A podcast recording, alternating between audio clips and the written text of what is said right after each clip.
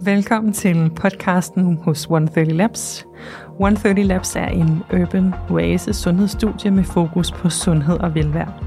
Vi har samlet de mest veldokumenterede tidseffektive behandlinger og biohacks, alle med størst mulig effekt, så du kan nå dine mål så effektivt og hurtigt som muligt. Vi vil løbende invitere eksperter ind, så du kan blive klogere på dit helbred og din sundhed. Velkommen til podcasten 130 Biohacks. Hej og velkommen til 130 Biohacks. Jeg har i dag fornøjelsen af at byde Bastian Overgaard velkommen i studiet. Tak. Velkommen til. Og tak fordi øh, du har lyst til at deltage. Vi skal øh, tale om stillhed. Paradoxalt. ja, lige præcis. Ikke? Øh, men, øh, men inden vi, øh, vi dykker ned i det, så lige en kort introduktion af dig, Bastian. Du er foredragsholder, forfatter og øh, også ledelsesrådgiver og arbejder med en række større virksomheder omkring ja, netop hvordan man kan bruge stillhed som et aktivt værktøj i, øh, i sin ledelse, mm. og vel også i, i sin kultur generelt som virksomhed. Helt sikkert. Og der er så også rigtig mange, der bliver inspireret til at tage nogle af værktøjerne med hjem i deres privatliv, og det tænker jeg også, at vi kan tage lidt ind i. Lige præcis. Fordi det her med, med stillhed, eller måske starter det egentlig med støj. ja. Eller, ja, altså i et, vi lever, som vi alle øh, hver især mærker tydeligt på vores egen krop, tror jeg, i et øh, samfund, hvor vi er enormt overeksponeret. 24-7. Mm. Øh, kvæg vores mange devices, vi alle sammen bærer rundt fysisk på os, lige meget hvor vi er stort set. Øhm, og i det hele taget har den her konstante overload af information. Mm. Og hvad, hvad gør det egentlig for os? Hvad gør det for os som mennesker, vores hjerne? Mm. Vores evne til at, at fokusere, mærke efter? Mm. Ja, altså støjen er jo, er jo usund, kan man sige. Og, og hvis vi lige skal sådan definere, hvad støj er, så er der jo mange former for støj. Og, øh, og til at starte med, så kan man sige, at støj det er uønsket lyd. Så vi kan sidde og have en god snak og tale sammen og have en masse ord, men hvis det lige pludselig tager over, når vi snakker for meget, for hurtigt, for mange ord, det bliver ved, og vi, og vi aldrig stopper op, jamen så kan det faktisk ende med også at være støj. Man kan sige, at i, ifølge WHO, der er støjforurening faktisk den anden største forureningskilde efter luftforurening. Og det tager menneskeliv, det gør os syge på rigtig mange planer og øh, koster samfundet milliarder og er der milliarder øh, hvert år. Og, øh, og der kan man sige, at de, de mest oplagte støj, hvis vi lige skal, skal runde den af, så er det jo sådan noget trafikstøj, øh, støj fra, fra konstante maskiner, øh, mm. der hele tiden er. Øh, folk, der bor øh, lidt for tæt på en vej, eller lidt for tæt på en vindmølle, eller lidt for tæt på en lufthavn, eller andet, kan, kan godt have udfordringer med, med, med både mental helbred og fysisk helbred. Ja. Jamen, jeg, altså, kender du for sig selv sådan en emhætte, der kører det der øjeblik, du slukker den, hvor du lige pludselig kan mærke hele dit system? Altså, det er den der ubevidste sådan, åh, oh, gud, hvor rart. Fordi det på en eller anden måde ligger som sådan en stressfaktor eller irritation, øh, når den kører, øh, uden du, man måske bevidst tænker over det. Og det er nemlig en rigtig god pointe, du kommer med der, fordi at det, du taler ind i her, det er jo, at vi jo som mennesker er utrolig adaptable. Vi er super ja. gode til at tilpasse os, og det betyder også, at vi sagtens kan kompensere for den her støj. Vi kan godt være i det. Vi kan godt sidde på et storrumskontor og arbejde. Mm. Vi kan mm. godt sidde på en café med folk, der snakker om at sidde på og arbejde og skrive en mail. Vi kan godt. Men vores system, vores hjerne primært, men, men hele vores system bruger ekstremt mange ressourcer på at kompensere øh, for, at vi kan mm, altså, håndtere den støj. Øhm, og nu, nu nævnte jeg lige Storumskontor, som jo også er flere af de virksomheder, jeg arbejder med, som også har udfordringer med. Der er der jo forskning, der viser, at, at når vi hører andre tale, mens vi sidder og læser og skriver selv, så falder vores produktivitet med 66 procent. Wow. Okay, ja. jeg har også storrumskontor i mit ja. bureau. ja. ja, det er jo, også, det, det, det er jo ret signifikant. Ja, det er det.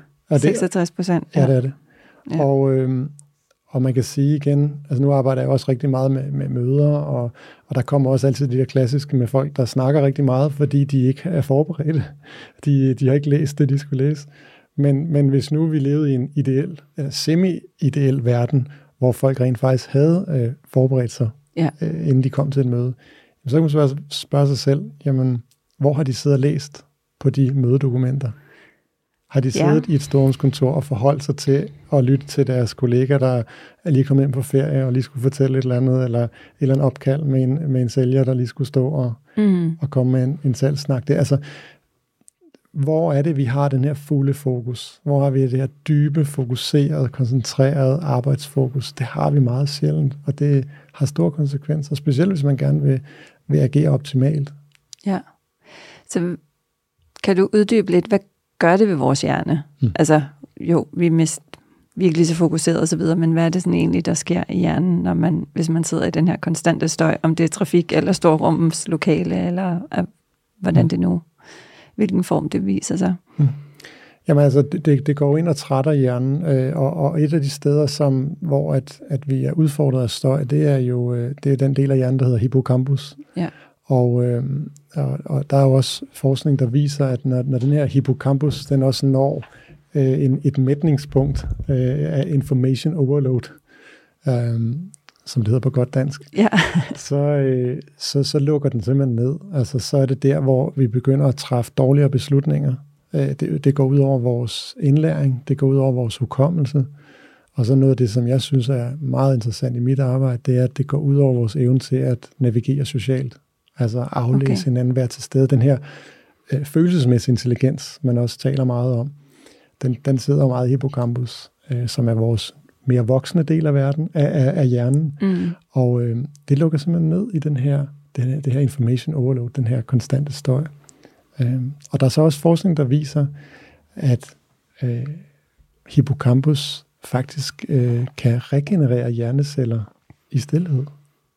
Hvis man sætter de to ting sammen, så kan man stille spørgsmålstegn til, hvorfor man som virksomhed ikke har mere fokus på også at bringe stillhed ind som et aktivt værktøj, som en, som en professionel faktor i et, i et professionelt high performance øh, miljø.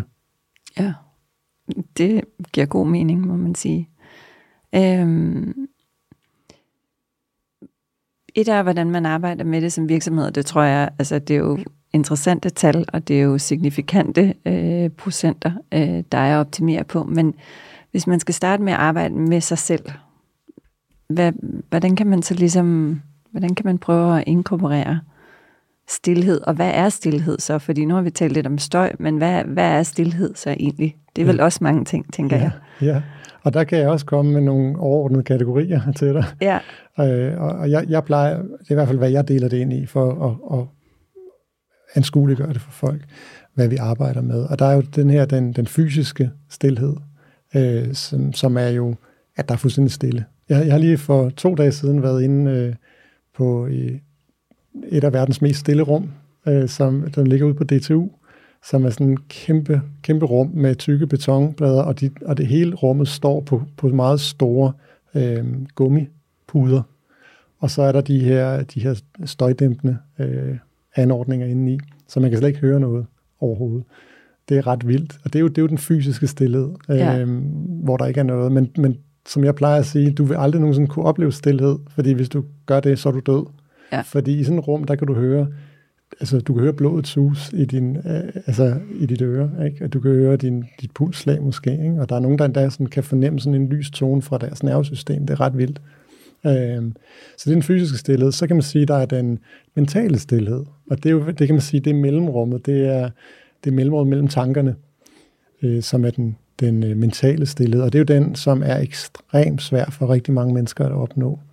Og det er jo også en af grundene til, at, at jeg arbejder så, så målrettet og har set en, en, en kæmpe styrke, et kæmpe potentiale i den verbale stillhed, ja. som er den øh, stillhed, vi to, vi faktisk kan skabe. Så vi kan faktisk under nogle, under nogle rammer, kan vi to her, hvad enten vi er på arbejde eller vi er privat, det kunne mm. være, hvis vi var venner eller kærester eller eller andet, så kunne vi bruge det mm. over for hinanden, at vi, vi ser, hvad sker der, når vi tager ordene ud af vores samvær. For det er jo ret anderledes for de fleste mennesker. Vi er jo vant til at pakke alt ind i ord og udfylde et hvert mellemrum imellem os med ord. Ja. Og, og det, som mit, mit arbejde, min forskning og mine metoder handler om, det er faktisk at udfolde det, der sker i det her mellem, det ordløse mellemrum. Og der er virkelig stort potentiale i det. Spændende. Meget spændende. Det er jo, jeg var på et for nogle år tilbage, og bare det her med at huske at sige, hvad sker der egentlig, når du sidder og kigger et andet menneske i øjnene i stillhed i længere tid. Det er enormt intensivt, altså, og også faktisk også enormt intimt, og det bliver sådan en, øh, altså det er utroligt, hvor stor forskel der er på, når du har en samtale, hvor du også sidder og kigger hinanden i øjnene, til bare det der, den der stillhed, hvor du egentlig bare virkelig skal observere og forholde dig til en anden person. Og jeg tror, mange glemmer det, måske faktisk i deres parforhold, eller i venskaber, eller med kollegaer nogle gange virkelig, og de se hinanden, eller mærke hinanden, eller hvordan man skal formulere det. Det har du fuldstændig ret i, og det, jeg skriver også meget om det i min seneste bog, der hedder Støjfri ledelse, men som man ikke behøver at være leder for at, at, at kunne bruge. Det handler også om at, at bruge stillheden til at lede i sit eget liv og kommunikere mm. med hinanden. Men der, øhm, der refererer lidt til, til forskning tilbage fra 97 af en, en amerikansk forsker, der hedder Arthur Aaron. Han lavede det eksperiment, hvor han satte folk sammen to og to, og så skulle de sidde og stille nogle spørgsmål, og så skulle de sidde i fire minutter stillhed og kigge hinanden i øjnene. Og det handlede simpelthen om, hvad, hvad der skulle til for ligesom at skabe følelsesmæssig uh, bonding, altså mm. uh, tilknytning. Og, øh, og rygterne ved, at der var flere af de her forsøgspersoner, som efterfølgende blev gift. Interessant, ja. ja. Og der er nogle meget, meget fine videoer inde på YouTube, man kan se, hvor der er mange senere hen, jeg ved, Amnesty International lavede en kampagne i Tyskland, hvor at, at man så, hvad kan man sige, indfødte tyskere og, og folk med indvandrerbaggrund, flygtninge, mm. der så blev bedt om at sidde og kigge på hinanden i, i, i firmastillet. Og, og, og, og det viser jo den styrke, det har, at ja. vi, det er intimt, det er sårbart, øh, det er nøgent, det er nøgen ja. stillhed. Ikke? Det er et godt ord, ja. ja, ja. Og, og, øhm, og, vi, og, og det, vi lever i en tid nu, hvor vi taler rigtig meget, specielt inden for, for, for ledelse, så taler vi om, om psykologisk tryghed, ikke? vigtigheden af tillid, psykologisk tryghed. Og vi snakker og snakker og snakker.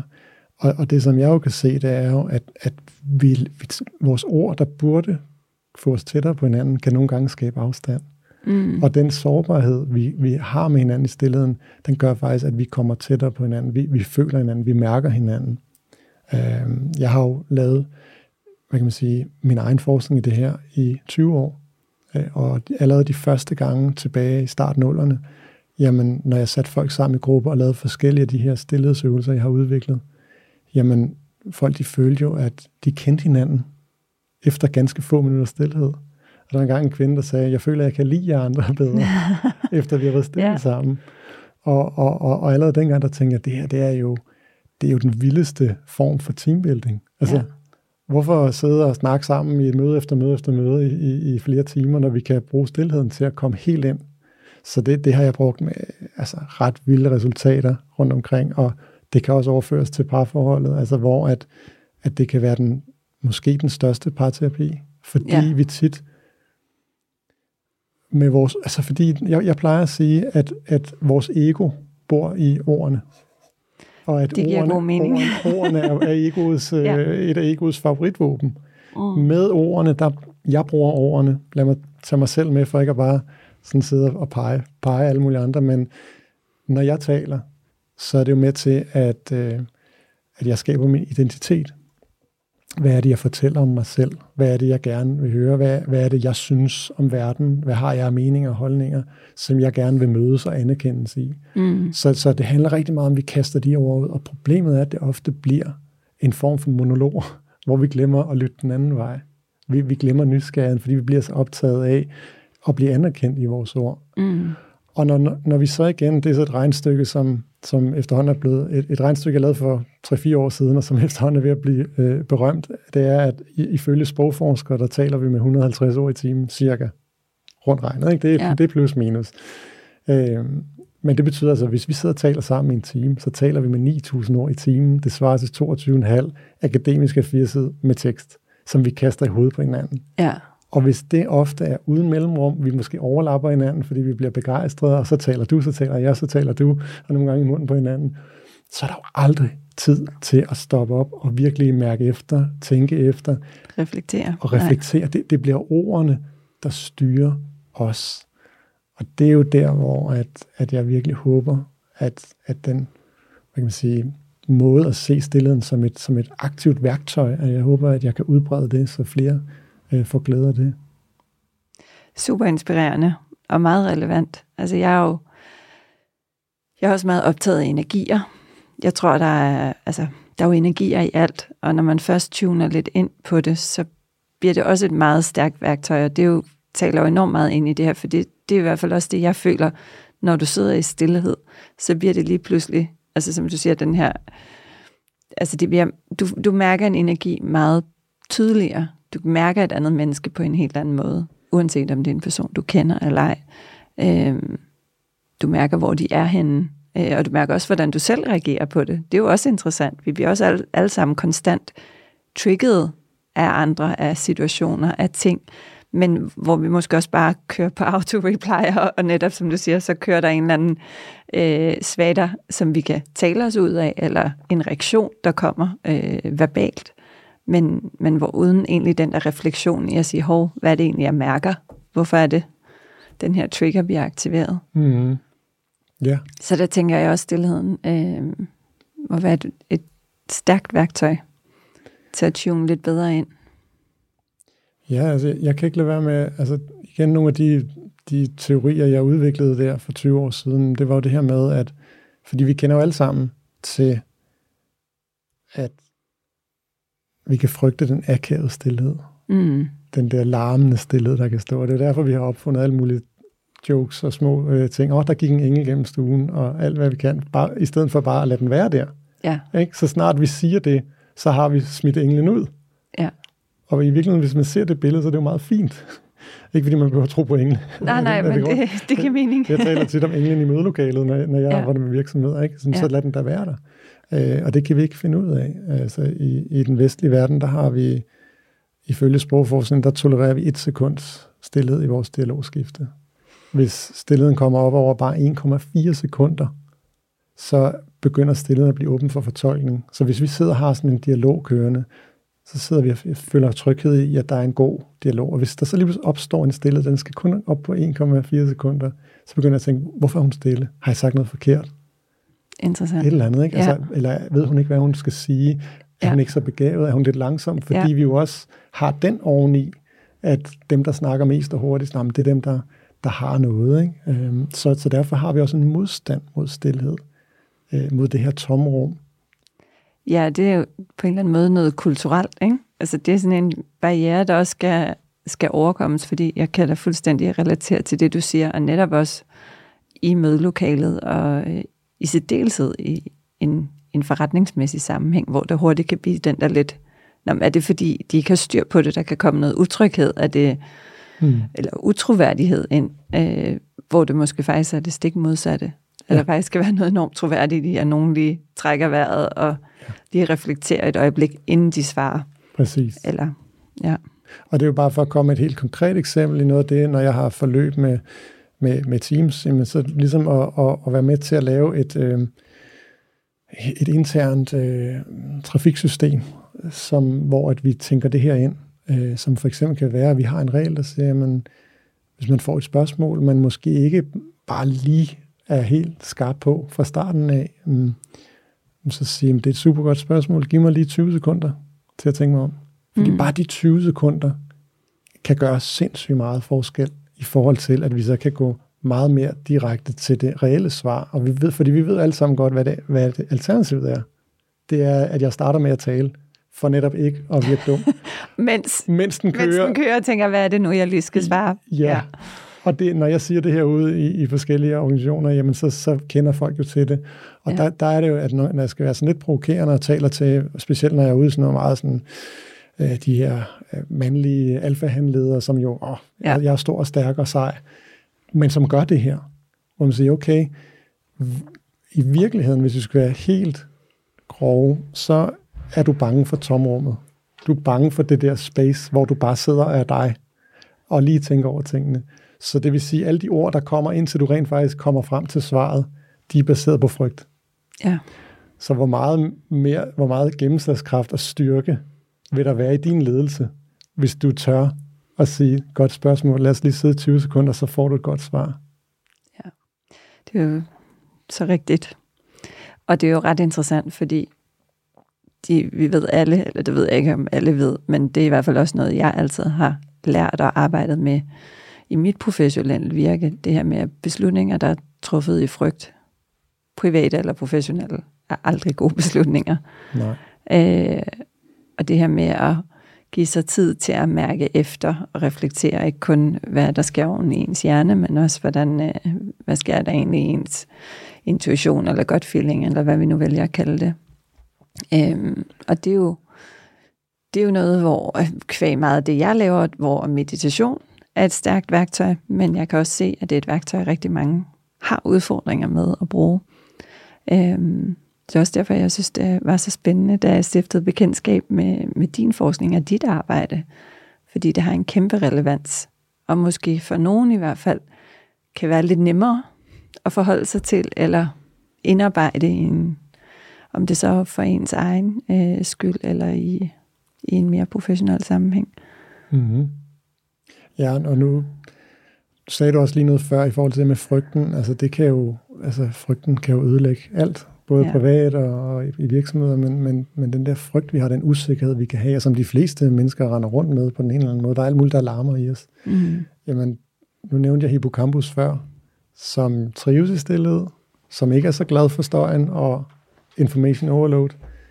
Der, kan man, der, der er det jo sådan, at, at hippocampus har et lille sidejob som babysitter for den del af hjernen, der hedder amygdalaen. Mm.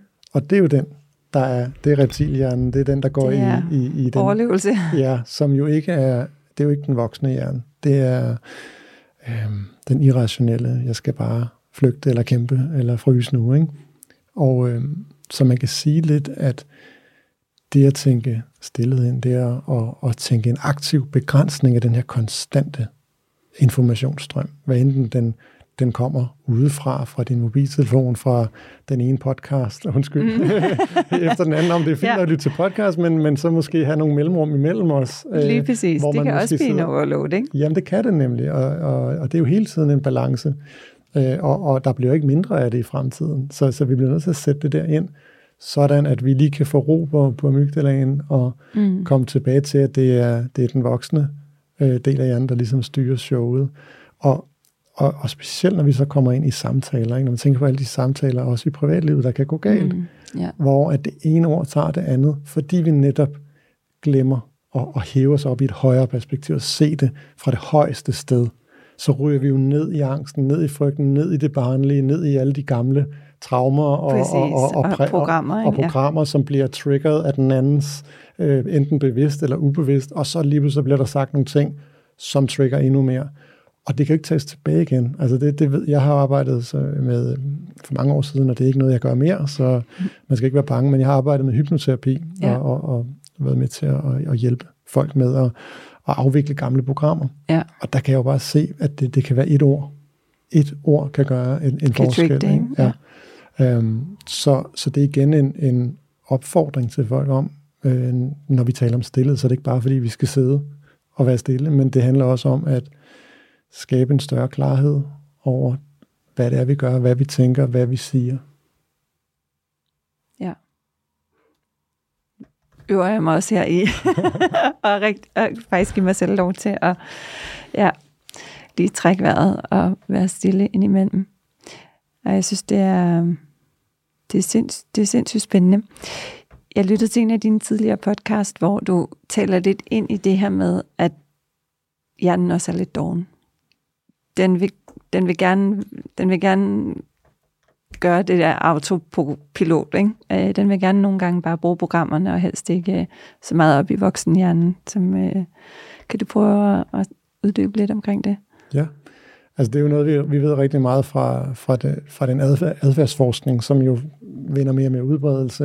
Og, øh, de fleste kan, har sikkert hørt om øh, Jytte fra Marketing, øh, Morten ja. Mønster, som jo er ekstrem, altså hele fundamentet for adfærdsdesign er jo stort set baseret på øh, Daniel Kahneman, som, øh, som jo har vundet Nobelprisen i, i økonomi øh, og arbejdet med, med hjernen og, og den, altså evnen til at træffe beslutninger osv. Han har jo sat øh, delt hjernen op i, i det her system 1 og system 2, hvor system 1 netop er den her intuitive, der, der, der går hurtigt til et svar, til en konklusion. Mm. Og så er der system 2, som kræver lige lidt mere tid, hvor man lige venter lidt, at man ikke bare tager det første og det bedste svar. Øhm, og og, og han, altså, hans forskning viser jo, altså, hvor irrationelle vi er ofte, og hvordan, hvor meget vi lærer at snyde af, af vores biases, og hvor ja. meget vi tror, vi har ret, fordi vi lige fik, en, fik den rette fornemmelse for noget ret hurtigt. Øh, så det, der, der kan overføres til det at arbejde mere konkret øh, med stillhed, det er jo, at igen, det du siger her, hjernen er doven, så den vil, den vil primært gå ind i system 1, den ja. hurtige løsning. Den vil tage, tage smutvejen ind over græsplænen frem for gå rundt om. ja. øh, og og det, det handler sådan helt basalt øh, fysiologisk også om, at vi skal bruge mindst mulig energi. Det er sådan, vi er jo biologiske væsener.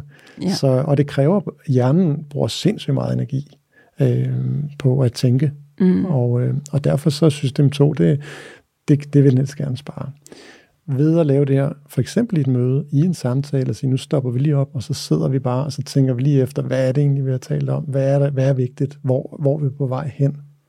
Det er system 2. Og det, det kræver en aktiv voksen beslutning. Det kræver en disciplin. Det kræver ja. nogle systemer, nogle strukturer. Igen, hvis vi tager adfærdsdesign ind, så kan vi sige, hvis du går, øh, går i supermarkedet, og så køber du bare ind af, af chips og, og gode ting, chokolade og is og sådan noget, og så stiller det foran dig, så er det svært i en, i en stresset hverdag, hvor du måske lige øh, er bagud på point, så er det svært at sige, nej, så du skal jo allerede strukturen, når du er nede i supermarkedet, lade være med at lægge det i kurven. Selvfølgelig. Øhm, det er lidt det samme her, at vi bliver nødt til at skabe nogle strukturer, også for vores måder at være på i hverdagen, i forhold til stillhed, mm. i forhold til hinanden i vores samtaler, at, at vi aftaler, her taler vi, her er vi stille, her taler vi, her er vi stille. Fordi så, øh, så lader vi ikke automatpiloten bare køre afsted, fordi vi kan jo snakke herfra til evigheden. De os, ikke? jo. Sådan helt konkret, kunne du prøve at give nogle eksempler på de værktøjer eller nogle situationer? Øhm, nu ved jeg, at du har en metode i forhold til mødelokalet, for eksempel. Øhm, men hvis man prøver at, at kigge lidt mere i sådan en personlig kontekst, altså, hvor meget, hvor længe skal man være stille, hvor ofte? Altså, jeg tænker, at der er mange lytterne, der så ud og siger, okay, jamen, okay, er det, er det 20 sekunder, er det 10 minutter, er det øh, 10 gange om dagen, er det en gang om dagen, eller, altså, ja, kan mm. du prøve at konkretisere lidt, øh, hvordan man kan arbejde med det? Ja. Og inden jeg gør det, så kommer den irriterende disclaimer, at, at der selvfølgelig ikke er en one size fits all. Det er klart. Øh, men, men det, som man kan sige overordnet, det er, at du kan jo starte med at kigge på dit liv, og så, og så være ærlig over for dig selv og sige, hvor mange mellemrum tillader jeg i mit liv? Mm. Hvor, hvor, hvor, hvor god er jeg til at bare sidde og være i det her mellemrum? Eller hvor meget har jeg hele tiden brug for at komme videre, videre, videre, eller fylde på? Um, for ikke så lang tid siden, der stillede jeg et spørgsmål, øh, lavede sådan en lille, en lille survey på LinkedIn, på min LinkedIn-profil, og der, der var over 1100, der svarede, så det var sådan forholdsvis repræsentativt, kan man sige. Og, og jeg spurgte, hvis du sidder i en bil og kører i to timer i bil alene, hvad bruger du så tiden på? Øh, at sidde og høre radio eller musik, høre podcast mm. eller lydbog, sidde i stillhed eller tale telefon? Og der var 13 procent, der sad i stillhed. ja. Altså, så, så det vil sige, altså 87 procent har noget i ørerne. Ja. På den ene eller anden måde. Øhm, og så kan en lille god ting for din podcast, det er, at der var 40, 44 procent, der var, der var på at, at høre podcast. Ikke? Det, var, det var rimelig populært. Ja. Men, men der, hvis vi så sætter os ind og siger, lad os nu sige, at du er en af dem, som normalt fylder tiden ud med musik, podcast og så videre. Mm. Jamen, hvad vil der ske i dig, hvis du stoppede op? Og sagde, Præcis. nu sidder jeg den næste, lad os starte med 20 minutter. Ja. Hvad, gennemgår, hvad, hvad går I igennem mig? Og, og for mange vil der være en restløshed, en mm. utålmodighed, at, at man nærmest er ved at eksplodere. At, jeg kan ikke være i det. Jeg har brug for en stimuli. Mm. Fordi vi er jo blevet afhængige af stimuli. Præcis. Og det, og det skal vi jo huske, vi er jo faktisk stimuli-junkier. Øh, alle sammen. Er også mig, altså. Det er vi, og jeg, altså, i og med, at jeg så selv er blevet bare en lille smule mere bevidst om det i det mindste. Ikke at jeg ikke også stadigvæk øh, har fuldstændig samme tendens autopilot som, øh, som de fleste andre, men jeg kan også, det skræmmer mig, når jeg kigger på min 10-årige søn, og ser, at nu har vi lige været på skiferie, og hvor jeg virkelig øvede mig i bare nogle gange at være i øjeblikket, når du sidder i skiliften eller in between. Ikke noget med at skulle hive frem og tjekke telefoner, eller nødvendigvis sidde og snakke, bare nyde naturen, og, og, og allerede som 10 år, hvor indprogrammeret det er, ikke? den der TikTok og hvad ellers er, der kører, ja. hvor jeg får helt sådan, shit, altså. Mm. Fordi det er jo også, og det er virkelig sådan en, det er bare blevet et, det er bare blevet et mønster, det er blevet en vane. Ja. Eller en addiction er måske egentlig det mest rigtige ord, ikke?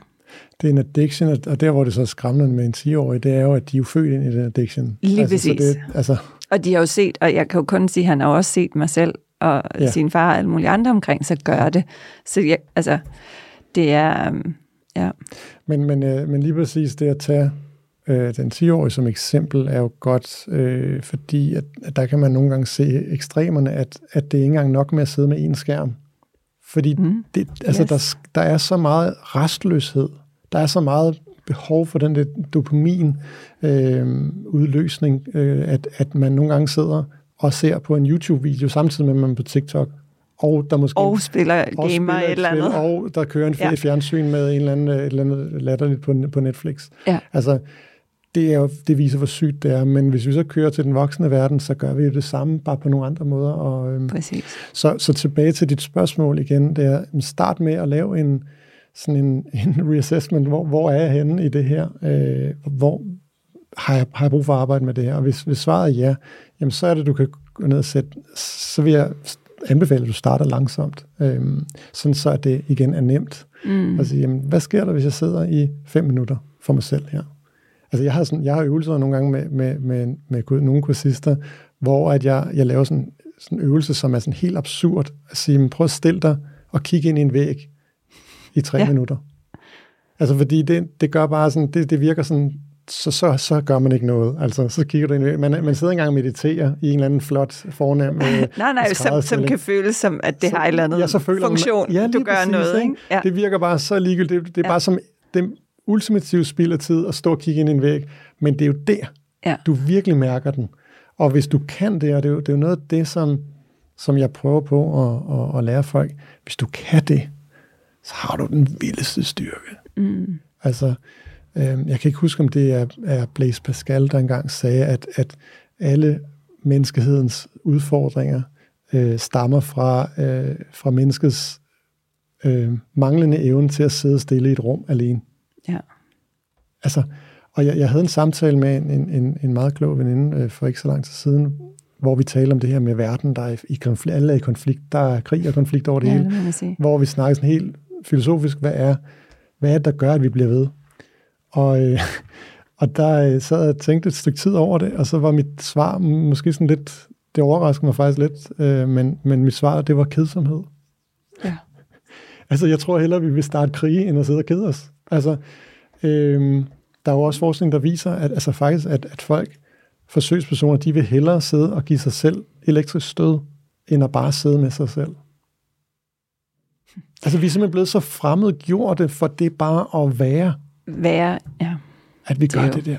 Så, så igen tilbage til den træning, som man som lytter her kan måske inspireres til at, at, at begive sig ud på, det er at sige, hvor mange steder kan jeg få det ind i mit liv. Når jeg sidder i bilen, hvor mange minutter kan jeg sidde uden at gøre mm. noget. Og så er det okay, når du, hvis du siger, det kunne jeg i 10 minutter, så er det fint at høre alle de podcasts, du vil derefter, men så har ja. du i hvert fald givet dig selv de 10 minutter.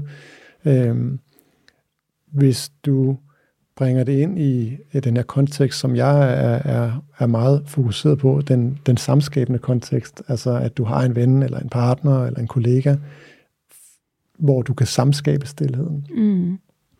Et eksempel, jeg ofte bruger, øh, og som er noget, man kan overføre til sin hverdag.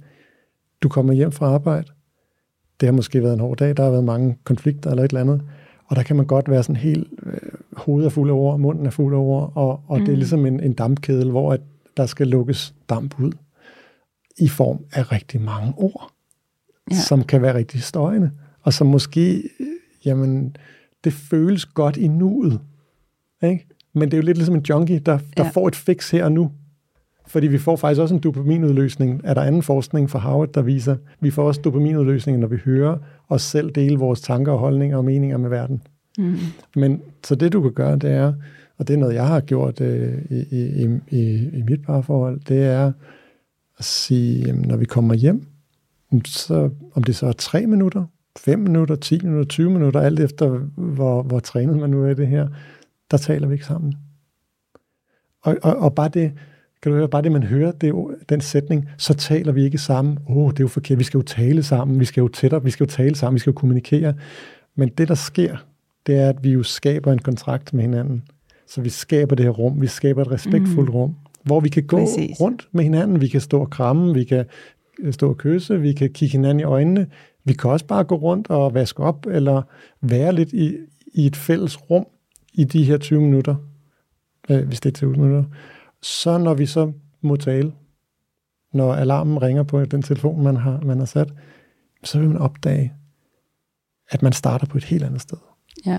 På et meget mere meget dybere, mere meningsfuldt plan, og mange af de ting, som man på vej hjem tænkte, jeg skal også huske at sige det der, og mm. ham idioten, der dyttede af mig i trafikken, og det er jo ja. fuldstændig ligegyldigt.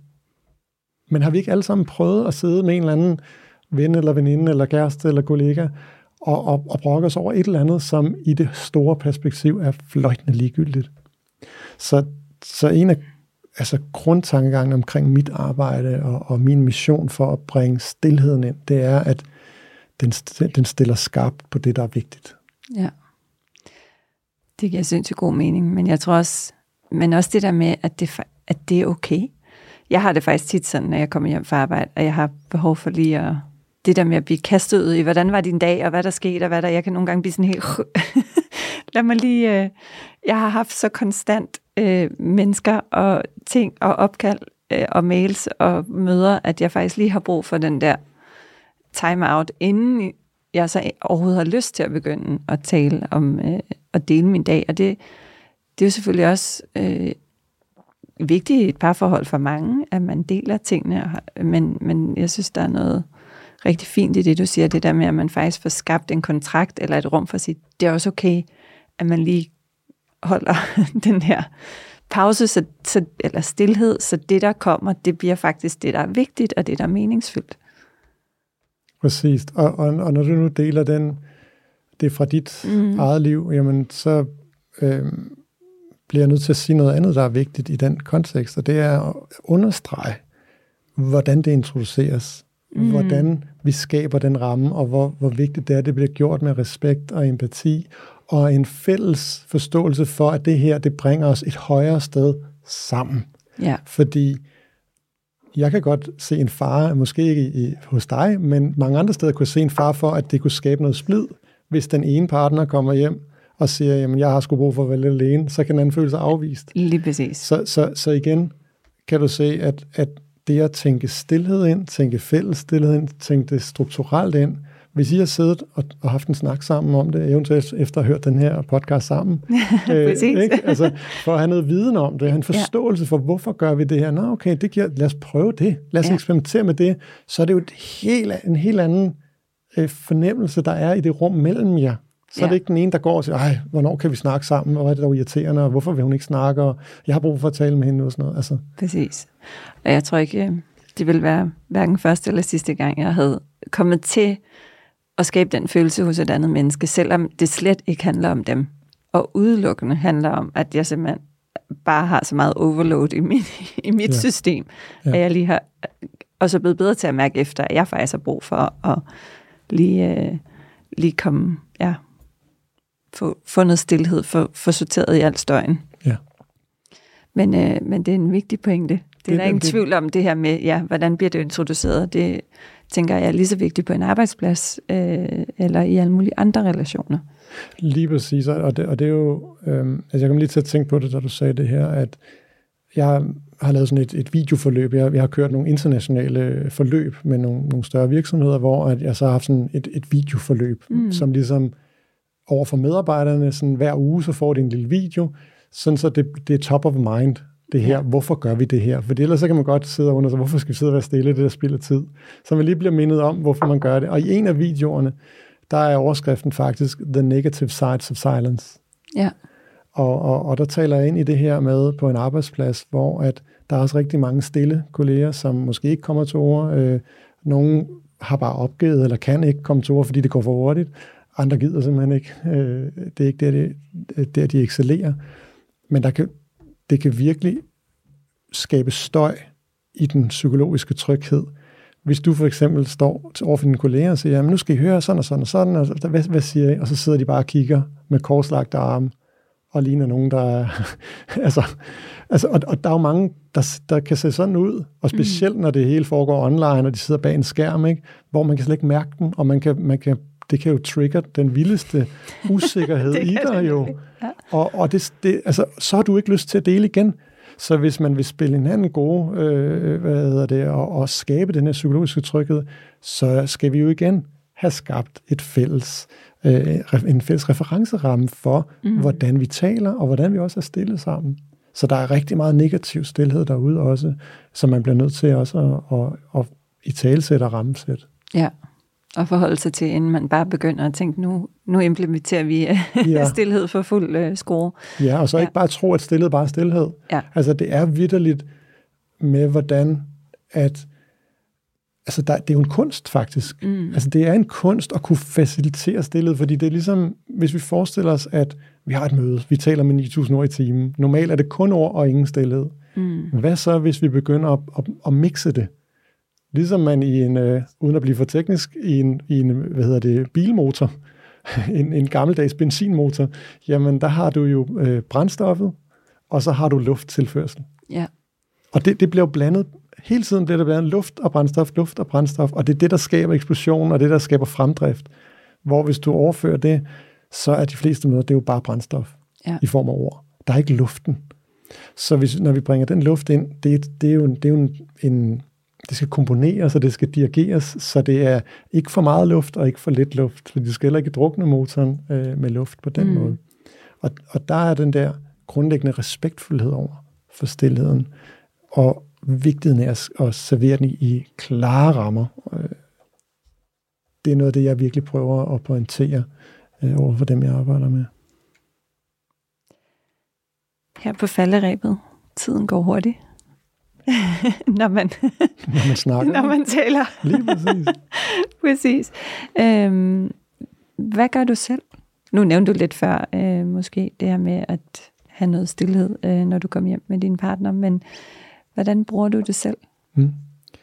Jamen altså, øh, først og fremmest er det, tror jeg, det er vigtigt at sige, at, at jeg, jeg er jo ikke sådan en, øh, en sendmunk, der sidder på toppen af et bjerg og bare er send. Altså, jeg har en hjerne, der kører med 100 i timen hele tiden. 200 i timen. Og, øh, og har selv også den der, øh, altså, øh, behovet for at have den der stimuli. Så, så jeg skal navigere i det selv, ligesom alle mm. andre skal. Men jeg er jo selvfølgelig meget bevidst om det, og, og, og så bevidst om de fordele og, hvad, og forholdsreglerne. Så for eksempel, så er det sådan noget med at, at give sig selv de her små, små regler, som man skal overholde, og sige, jamen når jeg kører i min bil, så skal der være et tids, tidsrum, hvor der er stille. Ja. Og det er så rigtig ofte meget. Men det er også okay så at sætte noget musik på, eller en podcast, eller et eller andet. Men jeg kan godt nogle gange sidde i, i halvanden time på vej til et eller andet foredrag, og, og være stille. Og, øh, og det er ikke altid, at jeg synes, det er fedt. Men jeg gør det alligevel. Og, og, og det er det, måske også der, der er et eller andet, ja, at, at gøre det også, når ja, det begynder at være ja, øh, ja, det, restløst eller det er faktisk, ja. Det er faktisk en, en rigtig, rigtig vigtig pointe, som jeg håber, at, at man husker, hvis man synes, det er, det spændende. Fordi det kan tit blive sådan, nå, men så er der den der støj, der er stressende, og så kommer ham der og taler om stillhed, som er rart. Mm. Nej, vi må se, det er faktisk en træning. Ja. Du skal træne dig i det. Ja. Øh, og og, og øh, så, så det, det er en meget vigtig pointe. Så kan det være sådan helt konkret, hvis jeg har talt i telefon med en og haft en rigtig god telefonsamtale, så et helt konkret øh, greb, man kan, man kan tage og bruge. Så når du lægger røret på, så tager du din telefon, du allerede har siddet med, og så sætter du en, en nedtællingsur, et nedtællingsur på, det kan være et minut, det kan være to minutter, og så siger du, der sidder jeg lige det her minut, og så er det et mellemrum, hvor alt det, jeg lige har siddet og talt om, det kan nå at bundfælde sig. Mm. Skabe en respektfuldhed omkring det, fordi hvad er det modsatte? Eller hvad er alternativet? Det er, at vi, så snart vi lægger på, så ringer vi op igen, eller så, så mm. skynder vi os ind til vores computer. Er der nogen, der har sendt nogle mails i mellemtiden? Er der nogen, der har liket mit opslag mm. på LinkedIn i mellemtiden? Så er vi videre, videre, videre.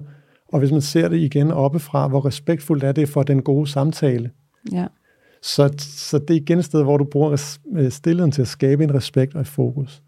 Og en, en lille øh, metafor, øh, jeg har lavet på det, som kan inspirere til det billedligt, forestiller at man kommer ind på et museum, som har indrettet deres museum, ligesom vi indretter vores hverdag og vores møder, uden mellemrum. Så alle, alle billederne er, er placeret på et, et, en væg, uden mellemrum. Det er, sådan, ja. det er et støjne, en støjne væg, hvor det der øh, mesterværk... Hvor skal jeg kigge hen? Ja, hvor skal jeg kigge hen? Ikke? Og, og det er sgu da rimelig respektløst ja. over for den der Rembrandt, der ligger dernede i hjørnet, omringet af alle mulige andre værker. Ja. Så, så tilbage til, til det her, det er at sige, jamen, jo, jo større mesterværket er, jo mere, jo mere mellemrum er der jo på et museum. Så ved at du bringer nogle mellemrum ind i dit liv, så vil du også få øje på, på flere mesterværker, flere guldkorn. Ja. Den, det er meget fint metafor. Ja, så, så man kan sige, og der er jo ufattelig mange steder, du kan gøre det. Altså en, sådan lidt en sjov en. Jeg har nogle gange ringet til øh, min partner og, og sagt, jeg har simpelthen så svært ved lige at, at, at, at få ro på mine tanker. Øh, er du med på, at vi lige er stille sammen i tre minutter? Ja. Altså i telefonen.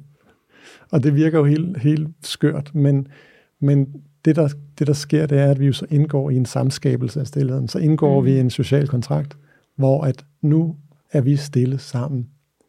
Så det handler ikke om, at jeg skal sidde og meditere eller noget. Jeg må gerne, gerne sidde og tænke stadigvæk.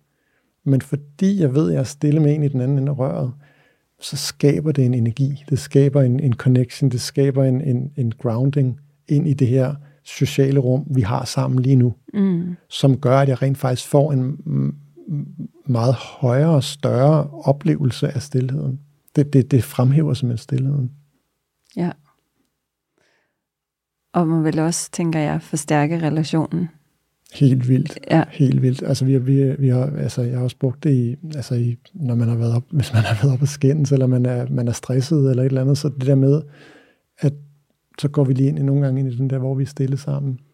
Og, og så kan man nærme sig hinanden i stillheden, mm. frem for at hvis det bliver så... det der ordkløveri, ja. ikke? Hvem kan tale højst ja. eller råbe højst, eller sige det mest velargumenterede. Ja. ja. Og det er bare ord. Altså ord er så... Der er jo, ord er jo fantastiske, og, og hvor vil vi være uden ord? Øhm, og, øh, men, men omvendt, så kan man også se, at ord er også ekstremt begrænsende frem for stillheden, for stillheden er det ultimative potentiale. Før at du åbner munden, ja. så, så er der alle ord ja. altså mulige. Men så snart du så har sagt dagpengereform, så, så ryger vores, vores associationer lige, ind på, lige pludselig på dagpengereform, og hvad der ellers følger med det. Altså, så mm. har det ene ord i gang sat en hel masse. I gang sat noget, men, men også begrænset.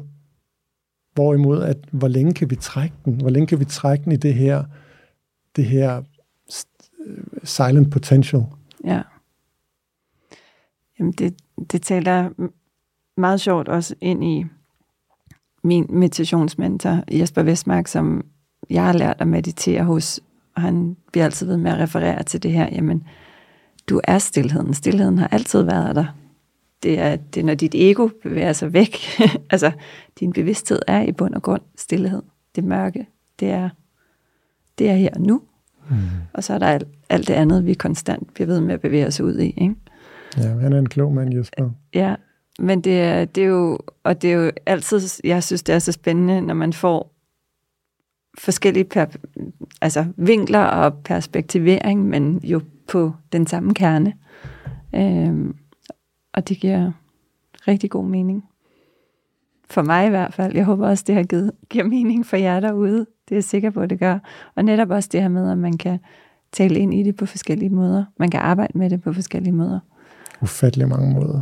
Det er så spændende. Ja, og i sidste ende handler det om at finde det, der virker for dig, øh, start der, hvor man gør det nemt for sig selv, som du også var inde på. Start i det små.